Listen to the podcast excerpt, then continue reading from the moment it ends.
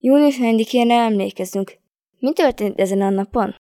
A megértéséhez tekintsünk vissza száz évet az időben, amikor dédszüleink élték gyerekkorukat az 1900-as évek elején. A 20. század hosszú, véres háborúval köszöntött be. Négy éven át tartott az öldöklés és a küzdelem sorozat. Nyomában romokban hevert országok, nélkülözés és közel 10 millió áldozatot gyászoló családok jártak. Soha nem látott a világ addig még ilyen pusztítást.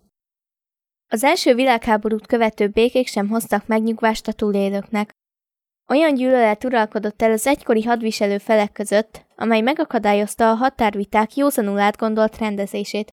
A győztesek bosszút akartak, a legyőzöttek érveléseire senki nem volt kíváncsi. Minden felvetés, érv eredménytelen maradt.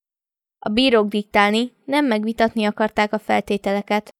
A veszteseknek, köztük Magyarországnak el kellett fogadnia a rendezést. Következik egy részlet Gróf Abonyi Albertnek, a Magyar Békeküldöttség elnökének a béketárgyaláson elmondott beszédéből. Önök, uraim, akiket a győzelem a bírói székhez juttatott, önök kimondták egykori ellenségeiknek, a központi hatalmaknak a bűnösségét, és elhatározták, hogy a háború következményeit a felelősükre hárítják. Legyen így, de akkor azt hiszem, a fokozat megállapításainál a bűnösség fokával arányban kellene eljárni, és mivel Magyarországot sújtják a legszigorúbb és létét leginkább veszélyeztető feltételekkel, úgy azt lehetne hinni, hogy éppen ő az, aki az összes nemzettek között a legbűnösebb. Uraim, ezt az ítéletet nem lehet kimondani oly nemzet fölött, amely abban a pillanatban, amidőn a háború kitört, nem bír teljes függetlenséggel. Országunk valóban nem volt független abban az időben, hiszen az osztrák-magyar monarchia részeként nem önállóan döntött külpolitikai kérdésben.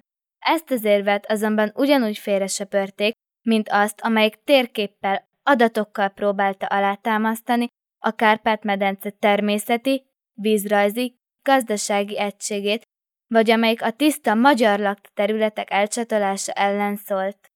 1920. június 4-én aláíratták a magyar küldöttséggel a békeszerződést. Olyan feltételeket szabtak, amelyek sokkolták a magyar közvéleményt. Magyarország területe egyharmadára, lakossága négy tizedére csökkent. Körülbelül 3 millió magyar ajkú lakos került egy másik országhoz az újonnan meghúzott határvonalak következményeként. Utakról, vasútvonalakról, erdőkről, bányákról, termőföldekről, iparterületekről szintén le kellett mondani a Magyarországnak. 1920. június 4-én a Versailles melletti Nagy Trianon palotában a Magyar Királyság sorsa megpecsételődött. Azon a napon az egész ország gyászolt. Az iskolák, az üzletek zárva maradtak, a napilapok gyászkerettel jelentek meg. Százezerek vonultak az utcákra, hogy tiltakozzanak a diktátum ellen. Plakátok, versek, dalok, szobrak hirdették, hogy Magyarország nem ért egyet történelmi területeinek, sonfitársainak elvesztésével. Elindultam szép hazámból, híres kis Magyarországból. Visszanéztem fél utamból, szememből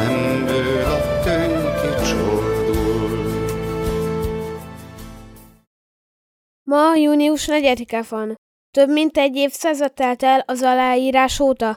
Nemzetünk tragédiájára való emlékezés mellett figyelmünk ma már a jövőnk felé is irányul. 2010 óta június 4-e a Nemzeti Összetartozás napja. Arra világít rá, hogy a történelem viharos időszakában külső hatalmak ugyan elválaszthatták a magyarokat, de kulturális gyökereiktől, közös nyelvüktől, nemzeti hovatartozásuktól nem foszthatták meg őket. Egész nemzetünk érdeke, hogy a határon túl a magyarság fennmaradjon. Létszámban ne csökkenjen, ne olvadjon be más népekbe. Mi is tehetünk azért az ügyért, ha érdeklődünk irántuk, nyitottak vagyunk feléjük, kivesszük a részünket a velük kapcsolatos eseményekből. Kifejezhetjük, hogy őket nem szlovákoknak, ukránoknak, románoknak, szerbeknek, hanem felvidéki kárpátaljai, erdélyi, vajdasági magyaroknak tekintjük.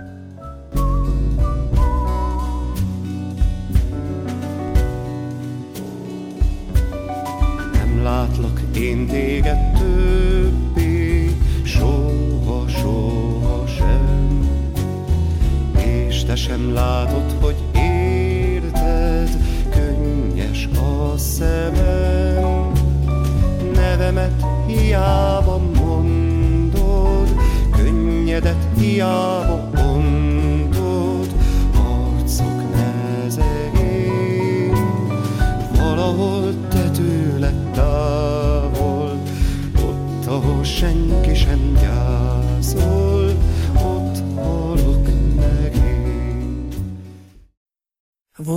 Volt valamikor egy régi világ, akkor élt apám, dédapám, nagyapám, tették a dolgukat, nem kérdeztek semmit, tudták az életet. Jó volt magyarnak lenni,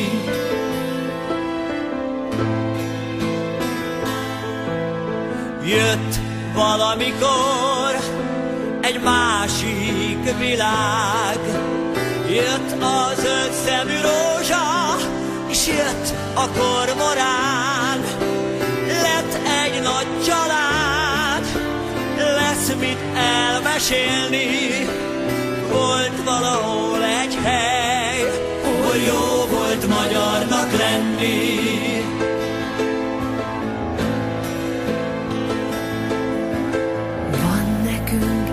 zászlónk, mit nem téphetnek szét. A színek maradnak, akármilyen a szél.